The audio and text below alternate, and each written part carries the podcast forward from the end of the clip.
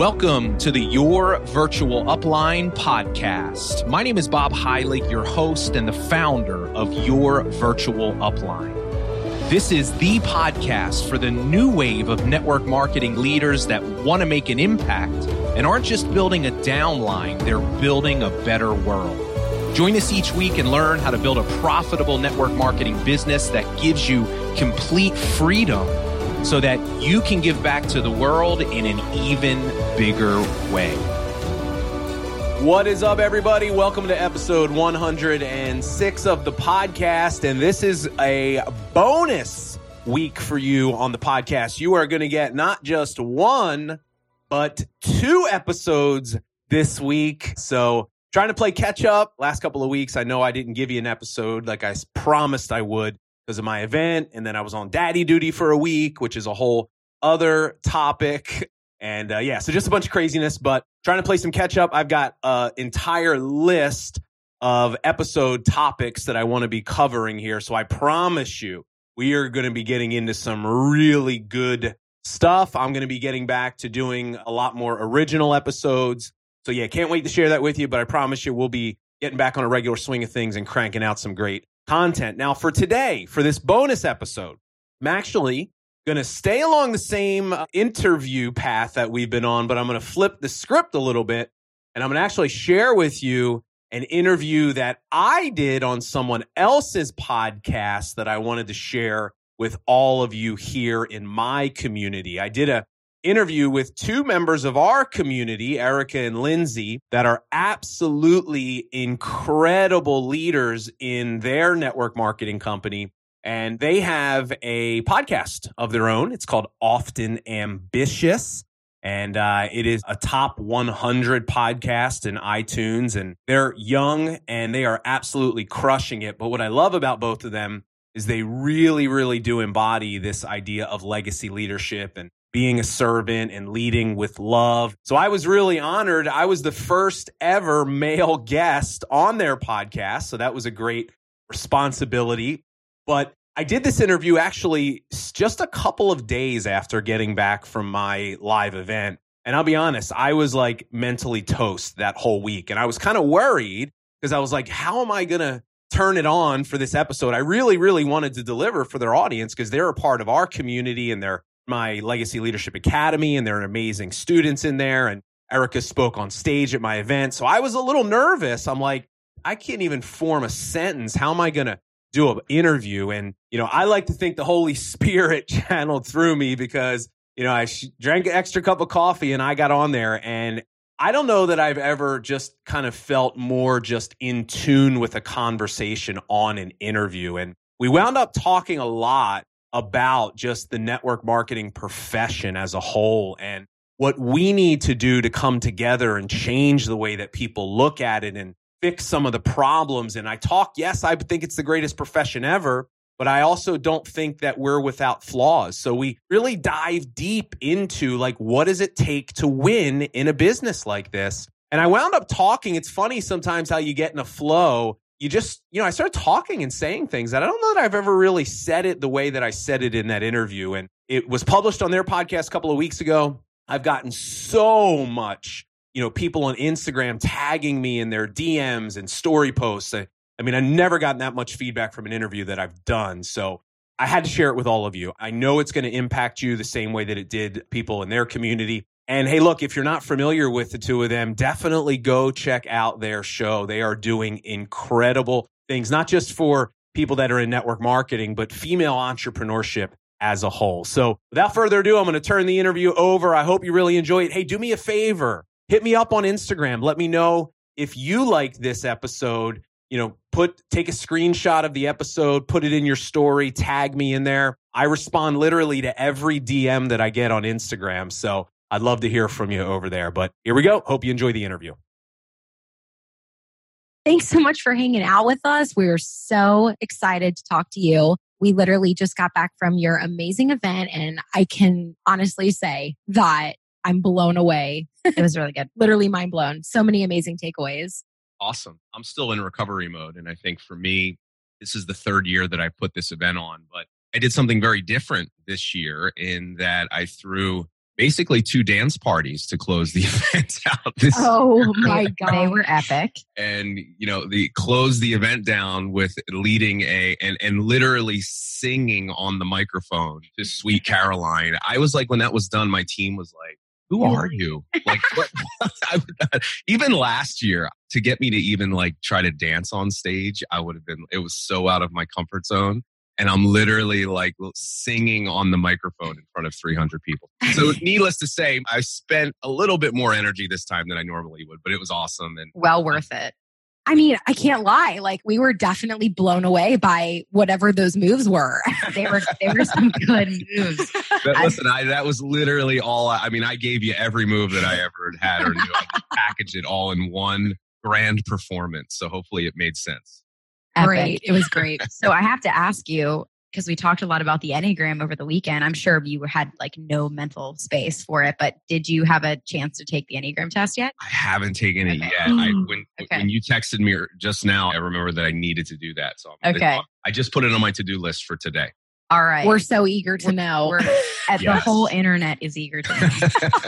Everyone needs to know what Bob is. Amazing. Yeah. Well, cool. Well, you know, I, I actually want to talk and dive into, you know, when you were on stage, it was the last day and you were sharing your story. And I want you to dive into this because I think this is such a powerful testament of just persistence. And obviously, the reason that you have everything and you've accomplished everything today and how you had a full year of no's like that mm-hmm. whole story. And it feels like maybe correct me if I'm wrong, but it feels like that wasn't too long ago. Maybe I don't know. You can share that story with us, but I feel like that moment when you shared that story and then you got emotional. I mean, I don't think there was a dry eye mm. in the mm. whole room because I think that you pulled in what all of us have felt, or maybe other people have felt are feeling currently about their business, just feeling that frustration or feeling like I'm wanting this so badly, but why isn't it working for me? And it was just such a powerful moment. And. I mm-hmm. would love for you to kind of share that story for a second and maybe even connect the dots for us because going from where you were then in that moment, uh, you said you pulled your car over, you were driving, you were so upset, you were asking God, like, what's going on? Why aren't things working out for me? And then to today, I'd love for you to share that story. Yeah, no, and I appreciate you saying that. It's interesting. I wasn't even really planning on telling that story the way that I did. And I just kind of was like moved with the inspiration in the moment that I wanted to go a different direction talking about it. And even some of my team members are like, we never heard you share that story before. So I appreciate wow. you saying that. And look, my story goes like this. I've been around, I serve the network marketing profession, and you all know that. I know most of your listeners, or a lot of them, are in that profession. And for the last three years, I've built a training company, but I spent the better part of almost 11 years in the field building a business just like both of you and everyone else. But my story is this I did not get off to a great start. My first year, I was terrible. I can jokingly look back and say now I, I sucked at network marketing. I just don't know any other way to say it. I didn't recruit a single person my whole first year. I had a total of two customers. I was one and my mom was the other one. Oh and my Trust me, it gets worse. I'm not proud to share this, but the way that I finally got my mom to sign up was I basically just threatened her and told her I mm-hmm. wouldn't come home for Christmas Classic. unless, and now get this, here's the punchline. She signed up for my long distance phone service, which is what we were marketing in my first network marketing company. Let me just paint the picture here. I was selling something that didn't require people to give me money. I was actually saving them money on a bill they were already paying, and I still couldn't get anyone to sign up. So, you know, needless to say, in that first year, it was a challenge for me. And I think one of the reasons why I'm a good trainer today and why people resonate with my style and my story is because I know in a very close, intimate way what it's like to be in that deep, dark, and lonely place things not working the way you thought they that they would. You know, of being in a business, saying yes to this profession, having high hopes and dreams that your life is going to change, and going out and really working hard at trying to make your life better, but not seeing the results, seeing other people around you having success, joining after you've joined and blowing right by you. And I know a lot of times, and I spent many, many days really wondering whether I had what it took to be successful as an entrepreneur whether this was something that I could even do, right? And that first year was a character building year for me. And I think looking back, when I look at that first year, here's what's so interesting. Sitting where I'm at today, and we're talking almost 20 years later, Wow. That first year is the thing that I'm most grateful for in my entire journey as an entrepreneur. Because I truly believe that if I would have seen success quickly or sooner, that I would not have the level of understanding of the pain and suffering that the average person has to go through in order to create success in a business. And I think because I struggled so much in that first year, I can connect to people through the universal way that we connect to people, which is pain and suffering. See, I think a lot of times we have a tendency to think that our pain and our story and our suffering is the thing that keeps us separated from everyone else. We feel alone inside of that story and that pain. And what I've come to realize is the one universal thing everybody will experience at some point in their life is pain and suffering.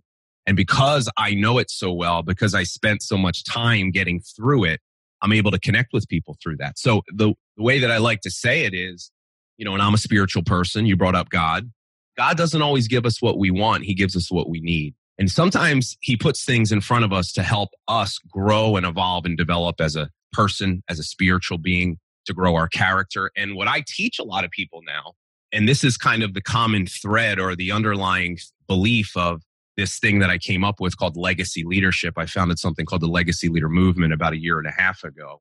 And the legacy leader movement states that network marketing is really nothing more than just a character development program with a compensation plan attached to it. It's so true. And what I didn't understand is in that first year, that was God testing me to see how badly I wanted to step into the calling that He has for my life.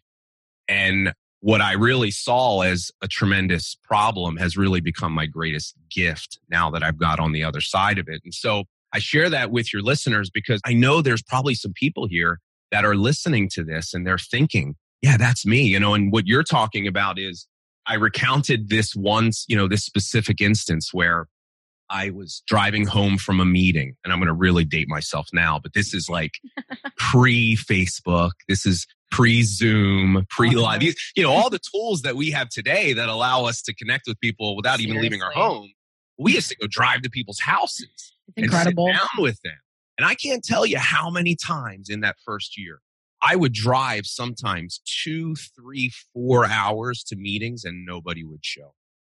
Oh. And I can remember this one moment driving home, so just spent at that point where I can't do this anymore.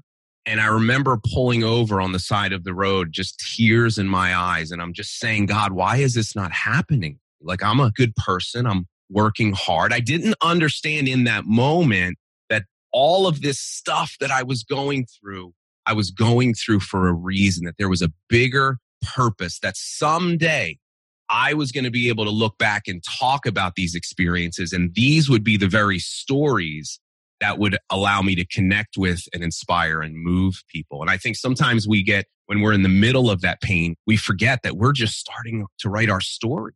You know, and I remember in that moment that I wanted to quit, I also had this thought. I said, the other option's not an option for me. Going back to working a job, working for someone else, just getting by, that's not an option because even though I didn't see it happening around me, I always had this feeling or this belief that there was a bigger purpose for my life, that there was a reason why I was here. And I'll say that to every one of your listeners. I don't know you, but here's what I know about you.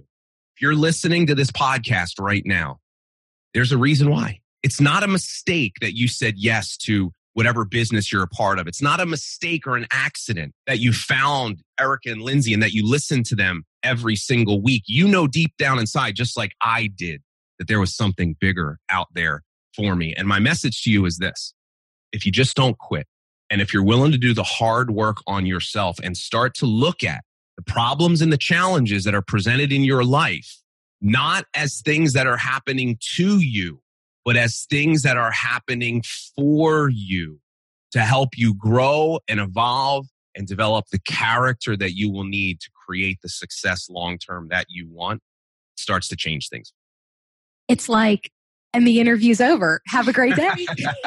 I think the thing that like I resonate so much with what perspective you've brought is that, you know, business can be very dry and it can mm. be very competitive. It can be very just, you know, monotonous. And mm-hmm. I think the thing I appreciate so much about what you're bringing to the table, especially in this profession, is the heart piece. There's mm. just a tangible heart piece that you're kind of opening the door for, and if people can really feel it. It's, yeah. it's, uh, it's good.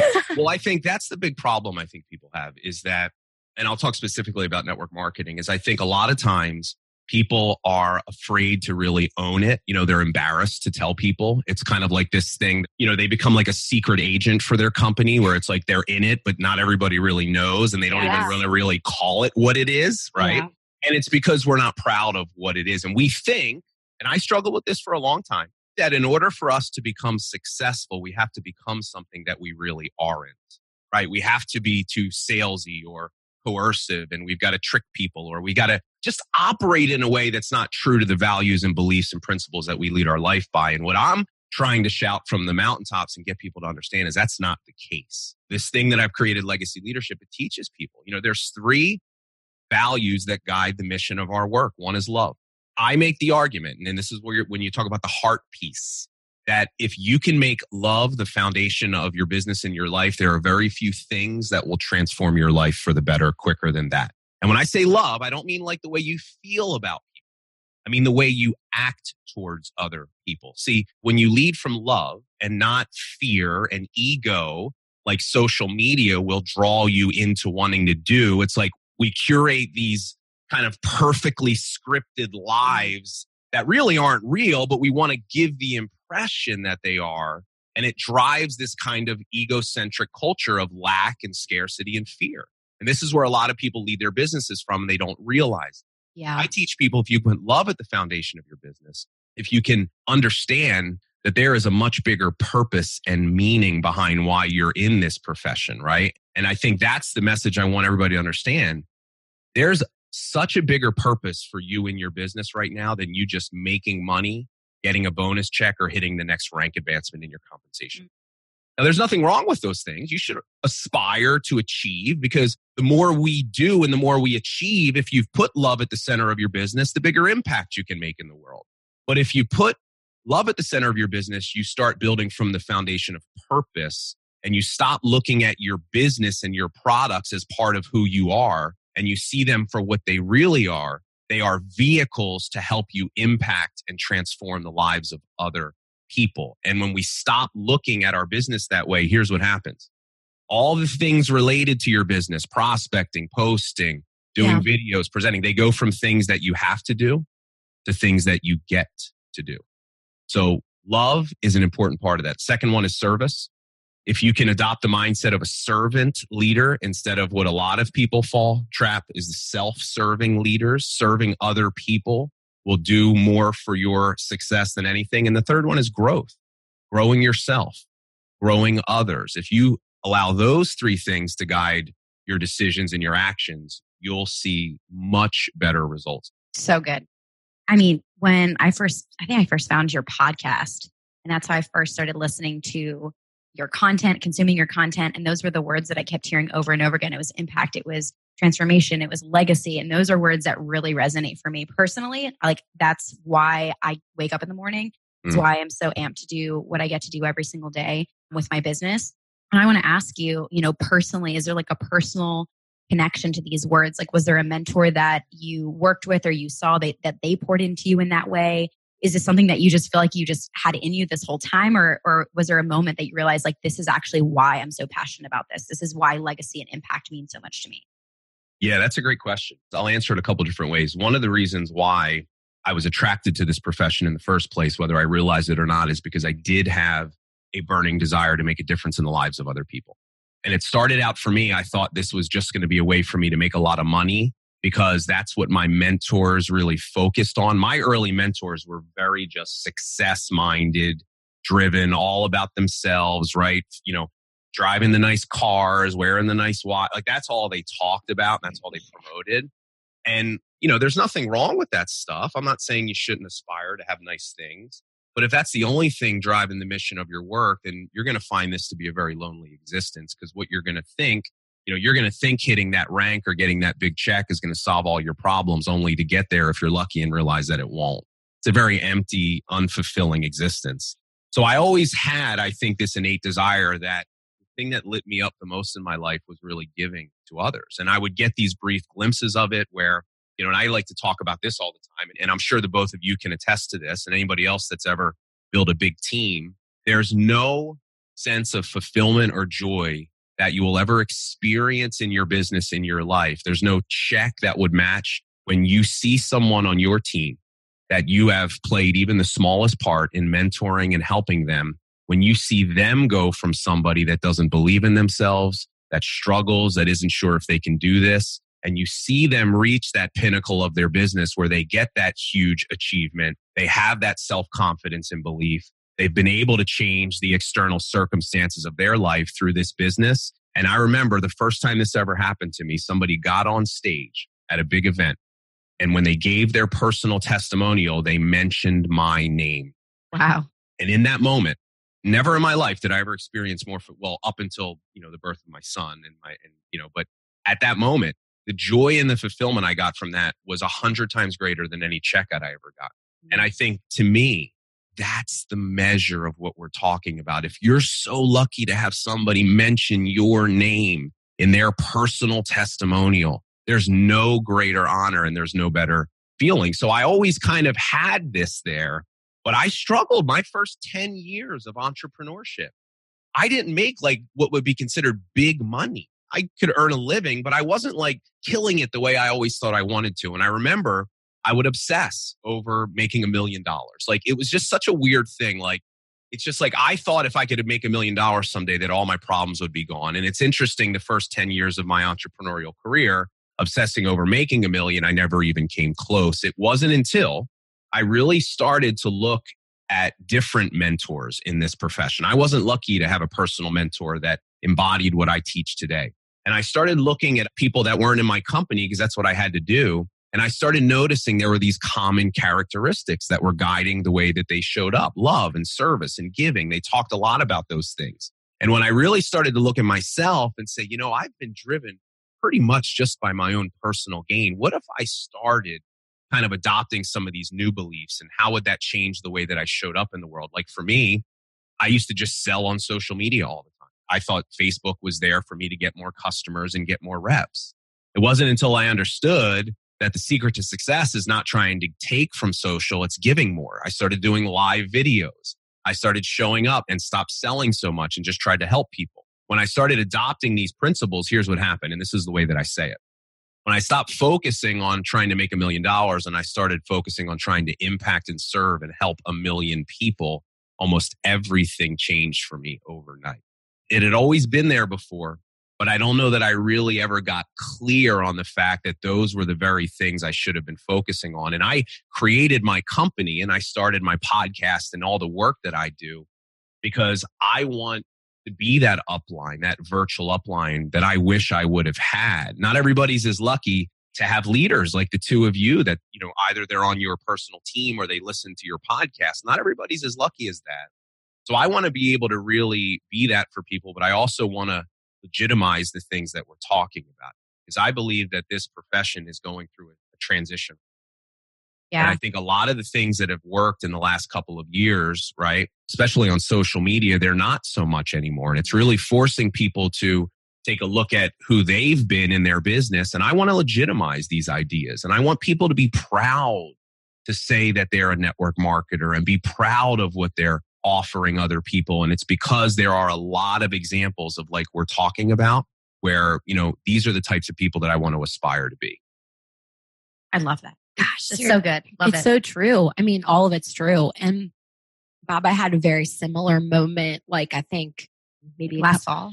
Oh yeah. I mean, I can honestly say for the majority of me doing my business for the first like six months, I mean, I was so stuck. I'm a high achiever and personal goals and wanting the success piece. I mean, that's part of my DNA wiring. And I was so limited in what I was doing because I was that focus was so narrow and I was so frustrated. And I remember having the similar shift of, of seeing like the life change in somebody that I had been personally mentoring. And I remember it changed everything. I have that picture of her literally on my wall. She sent me like a text mm. of her crying when she got a paycheck. And I remember I was like, that man, like that, that literally changed everything. It's so powerful. Well, Lindsay, here's the thing is so many people what winds up happening is is that they get caught in this constant quest for more right the next rank the bigger check the nicer car the nicer home and what winds up happening is we wind up looking outside of ourselves for fulfillment and joy we think mm-hmm. that the solutions to our problems are going to happen through something that we accomplish and here's the big problem with this this is by the way this is a mindset that's rooted in scarcity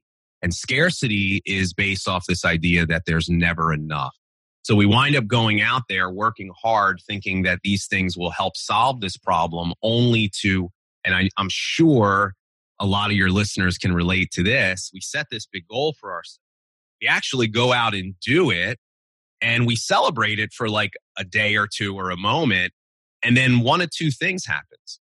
We either don't allow ourselves to really give credit for that accomplishment because we're too worried about the other shoe dropping at some point we don't allow ourselves to feel too great about it because, well, what if? Or we're automatically focused on the next thing because what we realize is when we get there, yes, it'll bring us some happiness, but happiness is temporary. Fulfillment and joy do not come through accomplishment. So we wind up running this race that we can never win, constantly looking for more. And I can't tell you how many conversations I've had with people that have been in this profession that have reached the top levels that behind closed doors tell me, Bob, I don't know how much longer I can do this for. I'm just not excited about it because they accomplished everything they wanted to. They thought that was going to bring them fulfillment. It didn't. And then here's what we get back to. And this is what I want your listeners to understand. The key to long term success in anything you do is you must find fulfillment in the work that you do. If the daily process of doing the work doesn't bring you joy, you are never going to continue to do this long enough in order to see what you want. And fulfillment comes from two things. And I can promise you, if you're listening to this now and you're thinking, like, yeah, but that's me, like, I'm not feeling really fulfilled. I don't get up in the morning excited to go talk to people. It's because of one of two reasons. Fulfillment comes from growth and contribution. And here's what happens a lot of people stop growing. A lot of people, their success becomes the very thing that winds up being their demise. Their good becomes the enemy of their great because it's only natural at some point for us to have inertia to set in. We get a little lazy, you know, we get complacent. We ride on our past successes. We just want to, you know, kind of manage our team. And when we stop growing, we stop feeling fulfilled. So the question that I always ask people, and this is an important question. When was the last time that you did something for the first time? When was the last time that you pushed yourself to go to that next level? Because a lot of times as leaders, we're unwilling to do things anymore that might not make us look so good.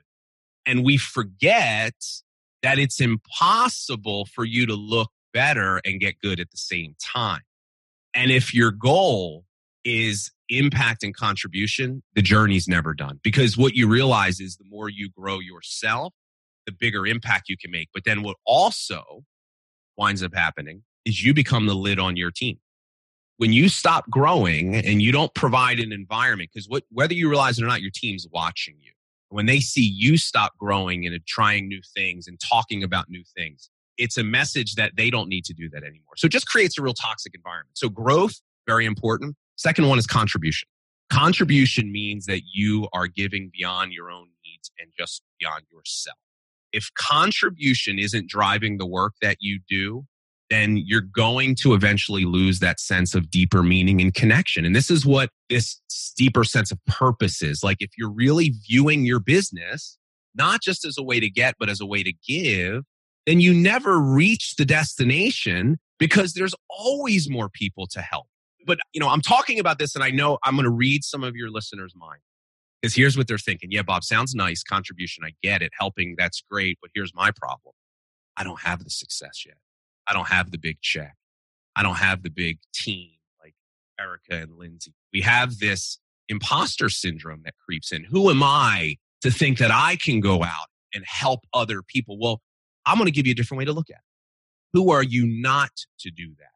See, here's the thing you have to understand you don't need a huge downline or a million dollars in your bank account or 10,000 views on your video to impact the life of one other person.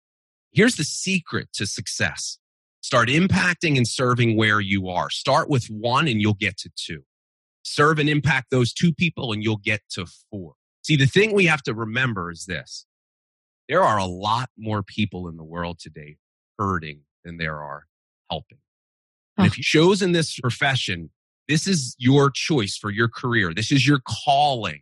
You have to understand the gift that you've been given. Look, just listening to this podcast every week, this is a gift that God has given you that you get to hear things that will inspire you to think bigger, to push you out of your comfort zone and try new things so you can create better results. Well, guess what? Most people don't listen to this podcast.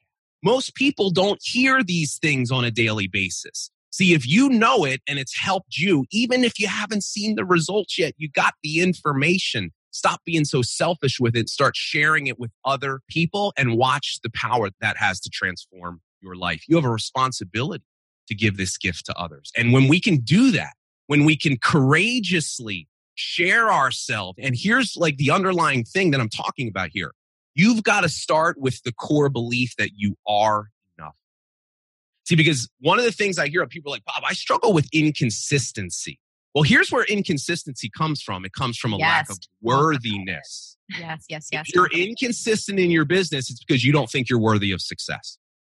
And here's how I know that to be true because I struggled with it for almost a decade. I was the mm. king of starting and stopping, of self sabotage. That comes because you have a limiting belief deep down inside that you're not enough, you're not worthy of success. And here's what happens you go out and you do the right things for a certain period of time, but then when you don't see the results you want, you stop because you say, Yep, see, I told you, I'm not good enough. You mm. attach your worthiness to the no's.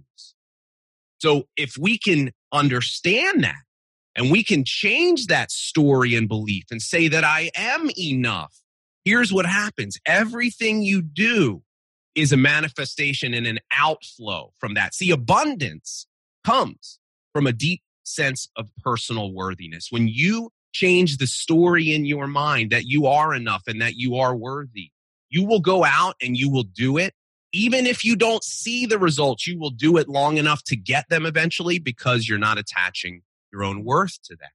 So going back to that, these are all really, really critical insights. These are things that took me so long to understand, but they're so important if you really, really want to go out and make a difference and really build the business and the life of your dreams. I couldn't agree more. It's like, Bob, when are you writing your book? When's the book coming When's out? the church starting? When's the book? I'm in the process of writing it. It's proven to be the hardest thing I've ever done in my life because, and, and I know a lot of your listeners will be able to identify with this, is I'm such a perfectionist. And perfectionism is really just a story. It's really just like literally, I'm going to diagnose myself on your show right now.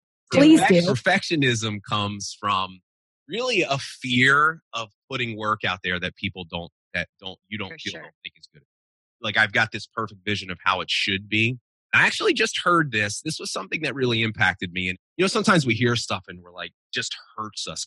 In one simple explanation, they so just like diagnose your thing. And here's the thing that I heard that made me go, oh, that's, I don't want to hear that, but it's so good and it's so true is that so many of us in the quest for being perfect, we strive for A plus work.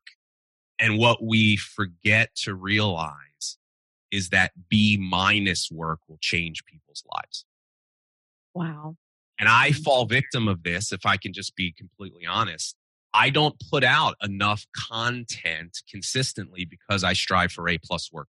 And I have to keep reminding myself that B minus work changes lives. So I've kind of, and I've made a personal commitment to myself that I'm really going to bear down and get this thing done because I know that it doesn't need to be perfect to change people's lives. And I know the things that I'm talking about here will change people's lives because they've changed my life. And I feel a, a greater sense of responsibility to get this message out there to people specifically that are in our profession. Because I want to create something that when somebody joins your team, you can put in their hands, say, you may not realize it yet, but this is what you just signed up. I mean, I'll be first in line. Give me that book. We'll be at the book signing. Yeah, we'll right, be, I'm, we'll be make, I'm making a list. I'm making All right. Oh, I want to be on that book signing list. We'll be there. No, it's so true. It's, and I think that any entrepreneur can resonate with that. I mean, whether you're brand new in the business or you've been working for yourself for many years, it's this like addiction piece. I used to have that for sure. A recovering perfectionist, feeling like if I was going to do a video, I had to have my perfect bullet points. I needed to make sure everything I was saying on live was, you know, did have I researched this, Erica? Does this actually make sense? Like, and that never got me anywhere. It wasn't until I just ripped that band aid and was like, you know what? Like, throw it all out the window because mm. what I'm always kind of amazed at, to be honest, is just like the level of content that I can put out that I feel to myself, I'm like, this just isn't good enough. I'm not, this isn't going to change anyone's life. And the response that I get, and people, thank you so much for sharing that. I needed to hear that today. Oh my gosh, I, like I've been going through that exact same thing. Thanks for writing that. Really? Like really? And it, we just all get in our heads around it. And and it's something that you talked about when you said consistency. And I would love for you to kind of dig that one in a little deeper and consistency because I think a lot of people don't understand that our success in any business really comes down to consistency. You talked about that on stage around intensity versus consistency. And mm-hmm. I think everyone's looking, you know, they're listening to our podcast episodes. They want the tangibles. Erica, how many times a week do I post? How many times a week should I go live? And the truth is, is that they just need to figure out their level of consistency and just hammer it every we, we've heard the john maxwell analogy of chopping the tree the same mm. spot the same tree every single day, three chops, put the axe down, do it again the next day. And I think so many people, they forget about that piece of consistency and how important that is versus the intensity. I mm. mean, I'm not going to lie. I didn't realize until I was at your event, Bob, that I've been a crazy axe swinger for a year. the point of it, that was honestly my biggest takeaway from the entire event was the intensity versus consistency concept. So yeah. I'd love for you to unpack it because if I can be really transparent, I've been swinging real hard and then I get real tired. yeah. Here's the thing, Erica. Uh, you know, I appreciate you being on. I feel like unless I answer this question by taking a step back first, I'll be doing your audience a disservice. Let's be real. It's not that people don't have the axe in their hands, and it's not that they don't know how to swing it.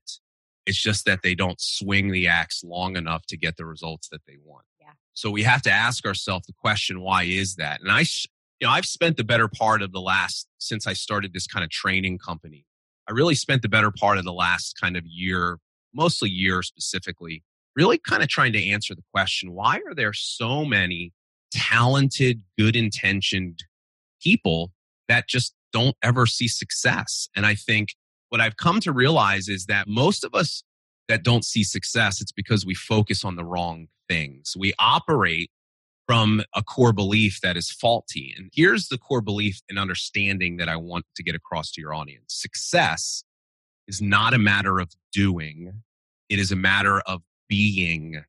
And here's the big mistake that most of us make is we think it's a matter of doing. We always look outside of ourselves for the solutions to our problem. I need to talk to more people. I need to give more presentations. I don't have the right third party tool to use or you know facebook changed the algorithm again i got to figure out let me go to instagram it's like we're always looking outside of ourselves for the solution but that's not the way this works success is a matter of being who you are being in your business is made up of a bunch of different things i call it your identity these are the beliefs that you have about yourself these are the stories that you create about why you are or are not where you want to be. They're the thoughts that you think. And what we need to understand is this our external circumstances, our results will always be a reflection of our identity and what's happening inside of us. It's actually our beliefs and our thoughts and our stories that create our outcomes. Because if we have a belief that we're not good enough and we have a story that we're not worthy, here's what I can promise you won't happen you continuing to go out and do the right things long enough to get what you want. So until you change that, nothing else changes. It took me a decade to realize this, but here's what I want everybody to understand. You will never out earn or outperform the person that you deep down inside believe yourself to be. And most of us, without ever even realizing it, completely unconsciously don't feel we're worthy and that's the reason why we're not consistent. It's the reason why we don't do it long enough. It's the reason why we self sabotage because we never examine this. So here's the thing your beliefs about yourself are not set in stone. You can change them, right? Beliefs and thoughts, all they are is interpretations. That's the reason why you can have two people. I use this example at the meeting. I heard this story once about these two children, these twins that grew up in an abusive household. The father was an alcoholic And a, this study, they followed them decades later in their life. And what they found was one of the children became an alcoholic. And they asked him, they say, Why do you think that happened? And he said, Well, how could I not look at my father? And the other brother, same circumstances, years later, went on to live a great life, contributing to society, had a family, never touched any alcohol. They said, Well, why do you think that happened? He said, Well, how could it not look at my father? Wow. Two different interpretations of the same event. What I'm sharing with your audience right now will change their lives. And I know that because it changed my life. Here's what you need to realize your current circumstances, what you see in front of you today, the reality of your life is evidence of your past. Here's where we get stuck. We limit what we believe to be possible for ourselves based off of what we see in front of us today, never realizing that if we do that, we are creating a future based on our past. It is the evidence of your future circumstances has not been created yet. It's your current thinking. So you start changing your thoughts, you start showing up differently, telling yourself different stories. You're already in the process of changing things. So this is really important. Now, it begs the next question, which is is it as simple as just like changing our story and saying, I am worthy? Well, that's the starting point. But here's where the rubber really hits the road. And this is what we're talking about. The secret to success is found inside your habits. It's what you do every day. Your habits are actually a reflection of your identity. And what I want everybody here to understand is this you're not broken. I think that's so important. I'm to I'm to say that again. You are not broken. You have everything inside of you that you need in order to be as successful as you want. But the problem that you have is you just haven't put it out there consistently enough to see the results you want. So you got to understand it's not that you're broken. It's just that you got some broken thinking and you got some broken habits that are keeping you stuck. Here's the good news. You can change both of them. Yeah. So let's talk about this idea of habits. And here's the big belief that I want people to adopt because this is where a lot of people go wrong. One of the most common things I hear from my students is people say, I'm just afraid of failure, right? I'm afraid of failing. It's almost like a cute and a fun, very surface level way to explain why you're not where you want to be. But I want to give you a different story. Because here, if you're telling me you're afraid of failure, here's the thing is you've adopted a story about you taking action that's not serving you, it's limiting you. When somebody tells me they're afraid of failure, here's what I really hear. It's one of two things. I'm either afraid of trying and having other people see me fail. So you're allowing other people's opinions of what you do control you. But I think here's what's even a level below. It's not that you're afraid of failing so much. It's that you're afraid of actually trying and finding out that you're not really good enough. So it's easier for you to just have this kind of cute thing that you say without ever having to really put yourself out there. But all of that stems from that limiting belief that you're not enough. See, if you start from a place that you are enough, what that means is you will not attach your self worth to if someone says yes or no. This is a really long way to answer your question, but I thought it was important to kind of go through this sequence. So this is the story and this is the belief that I have. When I take an action, when I do something, one of two things happens. I either get the result that I want, which is good, right? I mean, like eventually we pray, God, someday have somebody say yes to. Right? That's kind of a necessary thing. We need people to say yes. And and the results are great. But here's the thing about the yeses you don't learn and you don't grow through your successes. So good. Remember what we talked about earlier? You probably don't even give yourself credit for what you've done. You just focus on what you haven't done. So the yeses are not the gift, the no's are the gift. You either get the result you want or you get the lesson that you need. Okay. And the lessons only come through the no. See, if you can change the way you look at the no's, stop resisting them, start embracing them as part of the process and understand that the no's build you. The yeses build your business, the no's build you. Character is forged through challenge and adversity. And if you can look at the no's from a healthier perspective, not attaching your worth to them, what you'll find out is every no is an opportunity for you to learn, grow, and become better. And here's the secret. Remember what I said earlier success is a matter of being, it's a matter of character. The better we become, the more yeses we begin to get. So it's this kind of positive self fulfilling prophecy. But this is where inconsistency comes from. It comes from us having these stories and these beliefs that are limiting us. And I think, Erica, what you're kind of getting at is, you know, swinging the axe. And you can, you know, clarify the question if you want, if you want me to kind of add on to this. But I think a lot of times we're swinging the axe really hard and we're swinging the axe in a way that's not going to lead us to, you know, either we're not building the proper systems in our business and we're just kind of building it because it's working, but we're not thinking about like am i developing leaders the right way? Do i have systems in place that someday will allow me to not have to swing the axe? Yeah. because let's be real a lot of people in this profession of network marketing they don't have businesses they have jobs. Now you might be thinking well how do you know the difference? Well if your business can't run without you it's not a business it's a job. So we have to look at, we have to be intentional about the way we swing the axe and who we swing it with. So that, that's there's a function of that there. But then I think there's also the function of if you've lost that sense of contribution and you're not looking at what you do through the bigger lens of purpose and understand that your network marketing business is the number one tool you will ever have in your lifetime to build a legacy for your life. All of that stuff really starts creating issues. Bob, I think this is just an amazing conversation. And one of the things that I would love to hear your perspective on when you said specifically about developing leaders, I think that's kind of the place that, you know, Erica and I are at right now where we are truly in the trenches of personal development and helping other people develop. and I think sometimes I think the leadership element is such a major part of this business, you know, stepping into it, passing the baton, kind of figuring out how to essentially create your replacement in so many ways and, and continue to build that down term sustainability.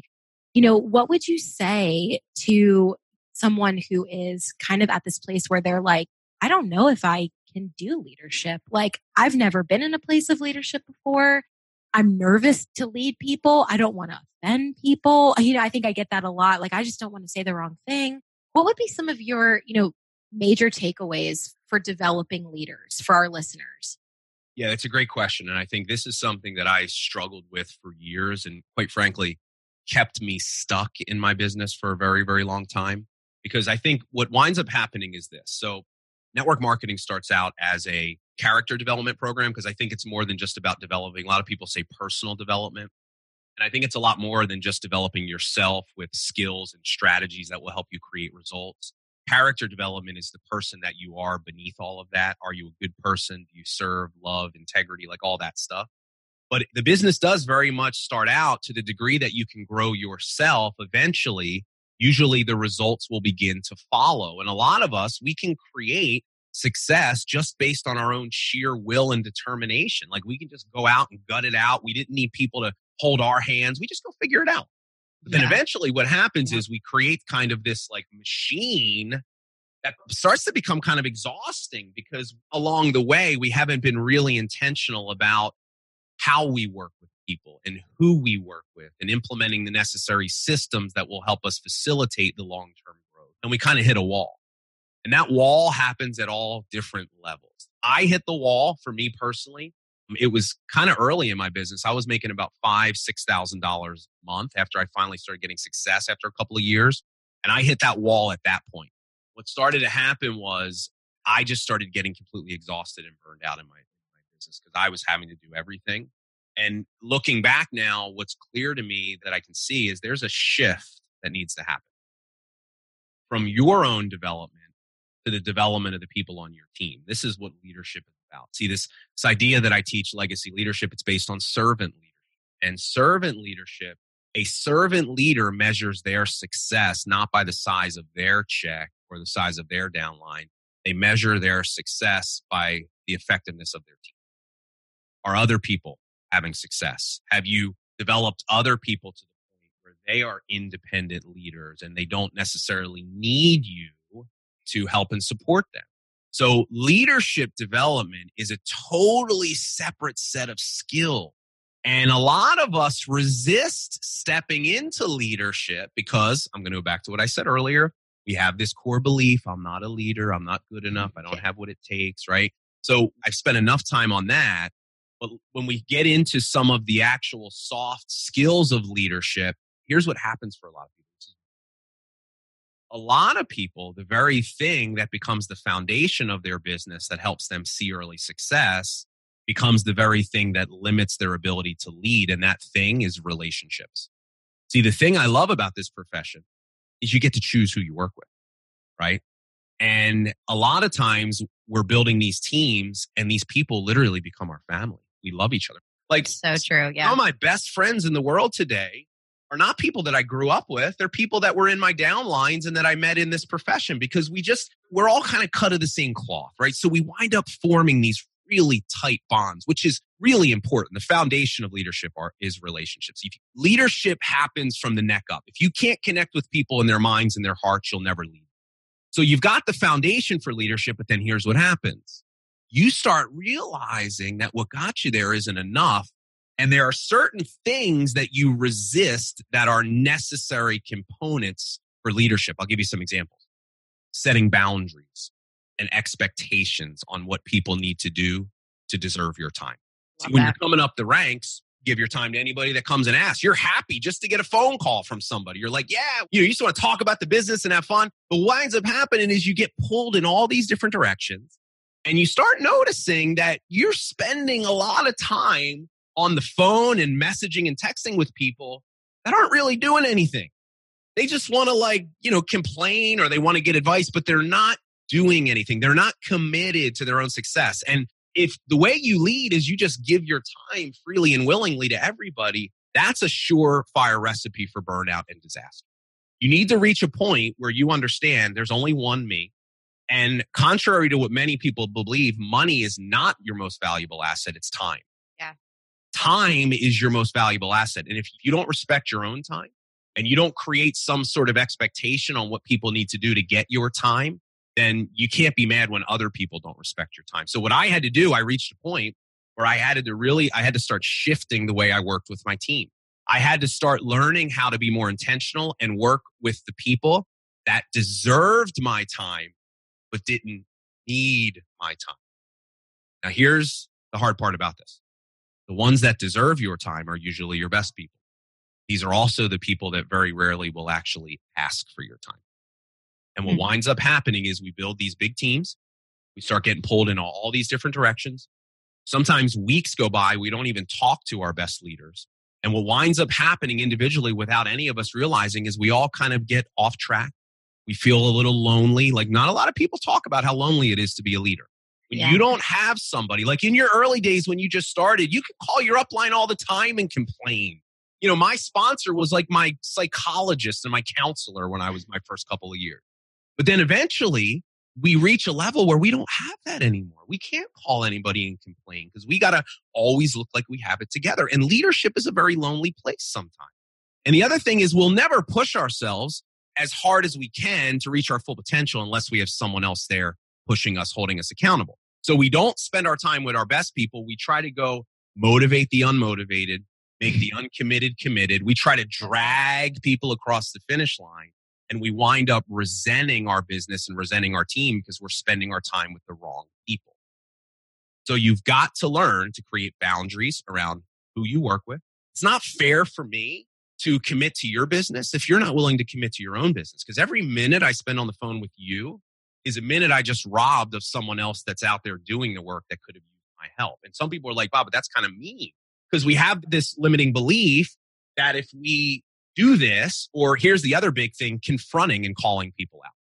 We don't confront people on our team that are our friends when they do something that we know is detrimental to their success because we don't want to seem like all of a sudden now we can't be like we're being their boss, right? Because it's like we're friends. We have this limiting belief that if we step in and confront them and hold them accountable, that we're going to push them away. And that's the story that we create. We call all of this stuff like tough love. Like this is how we brand it to say, I'm just not into the tough love thing. Well, I got news for you. I got a different way for you to look at it.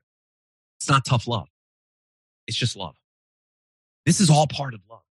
See, if you truly love your team, you're willing to do all this stuff. You know, if this is very apparent in my life today. I got a 20 month old son. His name is Grayson. Oh, right? and what I understand is my wife and I, every day we're having to step in, and he doesn't even, he's just starting to understand, but we have to step in and be the bad parent because we know that unless we discipline him and hold him accountable and create boundaries, we have a responsibility to this little human being to help him grow up into a productive person with good character. And we don't hesitate to do that because we love him. But in our business, we don't do these things. Yeah. And we say, well, I love my team. Do you really? Yeah. Because if you really love them, you would be willing to get uncomfortable, do all these things, and understand that this mm-hmm. is the way that you serve. You know, I said it like this at the event if you do not hold people accountable on your team, you are lacking in integrity. That's because integrity right means you're honest with people, even when it's inconvenient to you or doesn't feel comfortable. And if you know somebody does something that's detrimental to their eventual success, and you as a leader do not point that out to them or confront them. Now, all of these are skills. There's a right or wrong way to do it. But if you're not willing to do it, then you're lacking integrity in your leadership with that person. Like everything I'm talking about here, I'm just giving different examples. These are all things that are required of leadership. And until I wasn't willing to step into those things because I had all these stories and beliefs of what I thought they meant, and it's when I changed my mindset that things began to change. And here's the other thing I'll say going back to Lindsay, I think your question is like, what about people that just don't believe like I'm not that person yet? Well, here's the secret. If you rely on your current level of skills to determine what you think is possible for yourself, you're not going to really continue to grow in your life. So, like, I remember Brendan Brendon Burchard, I heard say it this way once, and I thought it was so good. If your confidence is tied to your competence or your ability, you're in trouble. Mm. Here's how you got to be able to approach it. This is how I've led my life. In my business, when I was in leadership and I was stepping into that, every day you're in situations you've never encountered. Here's what you need to have confidence about. This is going back to this idea of legacy leadership. Here's what it teaches. At the very least, you can have confidence in your own compassion and love for another person. If you can have confidence in your ability to just show up and be there for someone else, serving them and focusing on their needs, and sometimes serving them means that they just need to know that you understand them. See, anytime I go into a situation where I feel great kind of fear and anxiety, here's what I know. If I can just show up from the right place in my heart and my soul and really have confidence in my compassion, I can figure things out. That's what confidence is. It's your ability to figure things out once you put yourself in that situation. And what I have found is every time I've focused on other people and their needs and me serving them, I've always eventually been able to find the right answer. Or, and even if I didn't, it didn't matter because at least I was there. So good. It's like to circle back when you started this episode that what network marketing really is is a personal development program with a compensation plan attached to it. I mean, there could be nothing more true.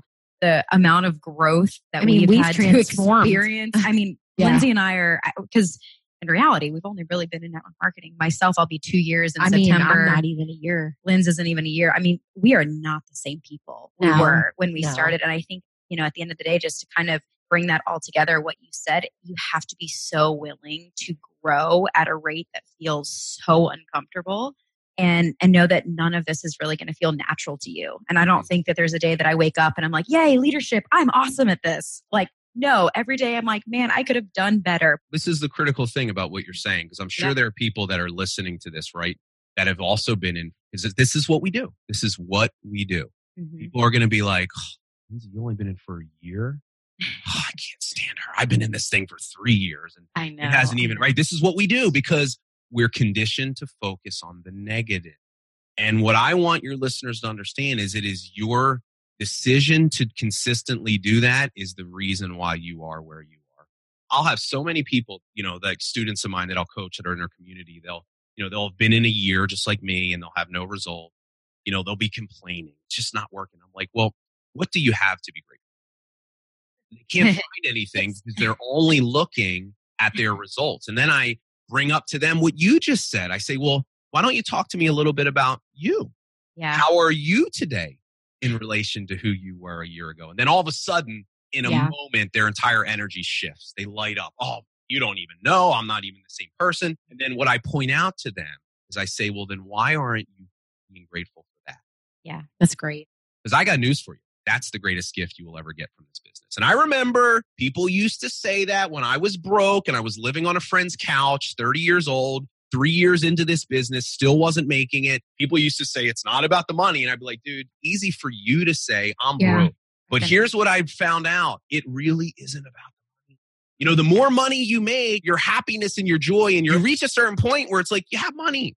And what you understand is you want to know the greatest gift I've been given because of this profession? I'm going to be a better dad to my son. Oh. There's no amount of money in the world that will equal the fact that because of network marketing, mm. I am going to be a better father, son. And I was taught that through building this business. The person you become is the greatest gift. And here's the secret. This is the best tip I give you the whole episode. If you can constantly be just grateful for that, because that's the one thing you always have. Here's the miracle. Whatever you focus on, you attract more of into your life. See, the problem is you've been focusing on the negative too long. Start counting your blessings. Start focusing on the positive. Really giving yourself credit and have some grace and compassion for the process. Because when you start focusing on the good and what you do have, it starts creating different emotions. And those emotions start driving more actions. And that eventually is the thing that leads you to what you want. Well, Bob, I feel like everyone's brain is exploding at this point. So everyone's on the floor. We need to resuscitate. I mean, I've them. been I've been laying down for the last 15 minutes. yeah, I had to do some CPR. I didn't I'm use the microphone. horizontal. But isn't that the beauty with podcasts versus Facebook Lives? You can do whatever the heck you want. They just Yeah. say Linz was not laying down, you guys, but but we are just like blown away. You gave so many incredible tips and insights, and I know that the next question our listeners are going to have are where can they connect with you? But specifically, I want to pimp out Legacy Leadership Academy because I am in that, and I have a lot of uh, girls on my team Yeah. and some guys on my team who are in that group as well. And for those of you who are like, I want more Bob, you guys have to be in that. And I know it's not open right now for enrollment, but can you talk a little bit about the academy, when it's opening, what's in it? Because I've just found some of your trainings and your insights in there just invaluable. Yeah, no, I appreciate you saying that. So, Legacy Leadership Academy is really it is my attempt at trying to help create a different generation of leaders inside this profession. So, like, I think here's my sales pitch. What I've been talking about today, if it resonates with you, if you find value, that program is this on steroids. It is an intensive leadership development program where we give you a foundation of teaching, which is kind of the legacy leadership way. So when you first join, we take you through this leadership accelerator. And then it is monthly coaching and support to kind of help you really become the leader that you need to be for your downline and your team. And we do only open it up a couple of times a year, but by the time that your audience is listening to this, we'll probably be about a month out from opening up again. We're looking at like a mid July open enrollment. If you go to legacyleadershipacademy.com, you can join the wait list. And uh, if you're on the wait list, we always give some special incentives and early chances for them to enroll. We'll let them know. And then if you're just interested in following me, just search your virtual upline on social media. My Facebook page, I do lives. Instagram, I also do lives. My website is yourvirtualupline.com. And on my website, you can actually subscribe to and listen to my podcast as well. Bob, your podcast is amazing. We love it. fire. And Yeah. we just want to thank you so much for being with us today, giving us just so many invaluable tips. I mean, it's just phenomenal. And also, thank you for being our first male interview. Yeah. Wow. I did you know Yeah, that? yeah, welcome. Yeah, I think episodes. We're at like 65. Yeah, this is- Whoa. You are officially our first male interview. And I can honestly say that you have set the bar extremely high. yeah, every, So- yeah, yeah. That's a great honor. And listen, I will, before we go, I want to just acknowledge the two of you because both of you to have the mindset that you do of using this kind of platform for something much bigger and more important than just your own personal gain. I think that there's not enough of the two of you in this profession. And for you to do that at such a, a young age, to have that wisdom and that heart to want to really serve. Because listen, if, for any of you that, don't have podcasts, here's what you don't know. This stuff ain't easy. It is not, you know, I remember starting a podcast. I'm like, oh, I'll do a podcast. That'll be fun. Then I'm like, damn, this is like a lot of work. Yep. So for you to be like running a successful business, you have huge downline, and then still to sacrifice your personal time from your family to do this to serve a bigger audience. I think that says more about you than anything else. So I'm honored and I'm grateful to be on the show, to have, you know, now be able to call both of you friends and anything I can ever do to help further the mission of the work that you do and serve your audience. I'm more than happy. Bob, thanks we so much for hanging out so much. Yeah, this has been great. Time. And we know everyone's going to love this episode. And uh, we're going to send everyone your way. So all the links that Bob mentioned, we're going to include those in our show notes. But thank you again. We're yeah. blown away and we're so appreciative. Thank you so much. Awesome. My pleasure. All right. Well, that was a long one. I mean, what talk about a bonus episode? That was like a super sized bonus, but I hope you got as much enjoyment out as I did in doing that interview. Like I said, hey, hit me up on Instagram, shoot me a message, let me know if you liked it, tag me in the story post. And more than anything, though, definitely go check out Erica and Lindsay, the uh, Often Ambitious podcast. We'll put the link in the show notes. They're doing some incredible things. So thanks to them for having me and letting me share this on my show. And I'll see you in a couple of days for episode two of your bonus week on the podcast here. Take care, everybody.